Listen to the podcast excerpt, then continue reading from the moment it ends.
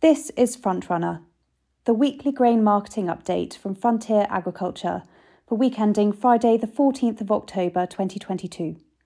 Presented to you this week by Sophie Powell, farm trader based in the West. Before we begin, a word on markets and trading during this current time of intense volatility. Markets can move significantly in a matter of hours or even minutes, with spikes sometimes happening outside UK regular business hours. MyFarm is our free online platform which offers Frontier customers 24 7 access to market information, grain prices, and the ability to sell grain at a time more convenient to them. With a MyFarm account, you can see live global prices, market reports, exchange rates, and commodity pricing directly relevant to your farm, with options to set alerts and sell grain all in one place. To learn more, visit www.frontierag.co.uk forward slash myfarminfo. Links to more information about MyFarm are included in the description notes for this episode. Now let's get straight into this week's update by starting with wheat. Wheat futures prices surged to a three month high on Monday. Speculators and trade shorts raced for cover due to the Russian missile strikes on civilian targets in many cities across Ukraine, fearful of an escalation of the conflict and an interruption to exports from the Black Sea. However, markets subsequently eased lower as shipments continued. Comments in the media that Russia may cancel an export quota also triggered selling, although with a record 150 million tonne grain crop, 100 million tonnes of which is wheat, this hardly suggests any restriction for exports is necessary. Market weakness through the week ended abruptly on Thursday afternoon, following reports that Russia had submitted a list of complaints to UN representatives ahead of a planned meeting in Moscow on Sunday to discuss the renewal of the safe Black Sea export corridor. There is a possibility Russia may not support the renewal if the country's concerns are not addressed. The UK wheat market faced additional crosswinds challenged by volatile sterling. Its weakness would prove helpful for UK wheat competitiveness in export markets, and that will be essential to help clear the surplus. DEFRA predicted 14.6 million tonnes for the 2022 wheat production in England, which suggests a total UK crop of around 15.5 million tonnes. With question marks over domestic wheat demand for both animal feed and ethanol production, it is likely there is 2 million tonnes to ship without leaving a burdensome carryout. Currently, there is a significant price discount for wheat from the 2023 to 2024 harvest. The United States Department of Agriculture released its World Agricultural Supply and Demand Estimates report on Thursday, it left UK wheat production unchanged at 14.6 million tonnes and a surplus of 1 million tonnes. The sterling recovered notably on Thursday afternoon. The United States Department of Agriculture made few changes to its World Agricultural Supply and Demands estimate, but overall sees lower wheat and corn stocks by the end of the season. Wheat production is seen 3.6 million tonnes lower in the US, in line with its final crop estimate, the United States Department of Agriculture also put estimates 1.5 million tonnes lower in Argentina at a total of 17.5 million tonnes. And the Rosario Grain Exchange revised its estimate to 16 million tonnes due to drought. The EU is 2.65 million tonnes higher according to the United States Department of Agriculture. But surprisingly, Russia was left unchanged at 91 million tonnes. Other analysts have upped this to 100 million tonnes. World stocks are seen 1 million tonnes lower than previously at a total of 267.54 million tonnes, which will be 8.5 million tonnes down on the year. The United States Department of Agriculture World Corn Balance Sheet failed to fully address lower corn production estimates seen by other analysts for the EU and Argentina. With lower US figures down 1.2 million tonnes, world production is seen almost 4 million tonnes lower at a total of 1,168.74 million tonnes, which is 48.5 million tonnes down on last year's output. World stocks are seen 2.3 million tonnes lower than previous and will be 2.8 million tonnes down on the year.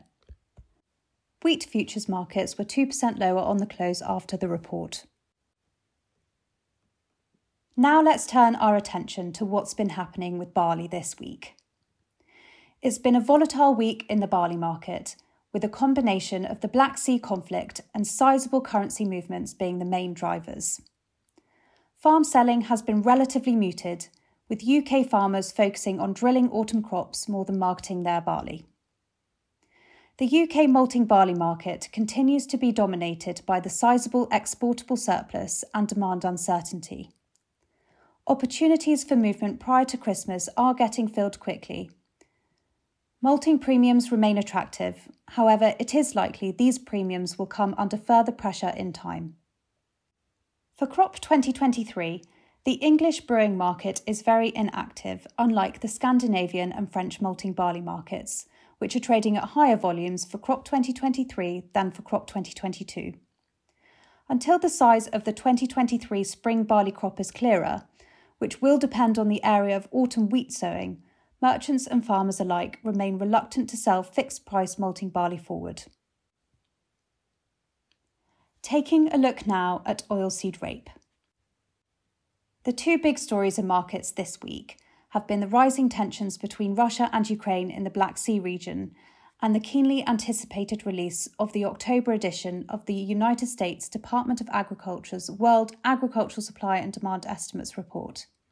Both events have had a positive impact on global prices in all oilseed sectors. Last Saturday, the explosion on the Kerch Bridge, which connects mainland Russia to Crimea, crossed one of the Kremlin's red lines. Although the initial response has been an increase of conflict in Ukrainian cities, there are longer term fears that there could also be implications for the viability of the export corridors out of the Black Sea. The pace of exports of all commodities in recent months has been impressive, but there is still much to ship out, and any prospect of a return to the blockade will inevitably produce stress in the markets. Thursday's United States Department of Agriculture report initially sent markets higher due to lower than expected US soybean yields and year end stocks. However, global stocks were a bit higher than forecast, with world bean production set to be up 35 million tonnes from last year, and overall, this doesn't look like a report that will trigger a sustained bull run.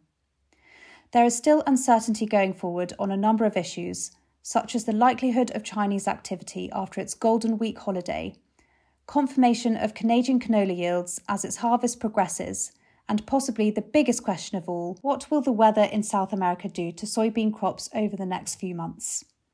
The world supply of oilseeds looks very healthy for 2022 to 2023, but this could rapidly change if Argentina and Brazil, in particular, don't have bumper bean crops.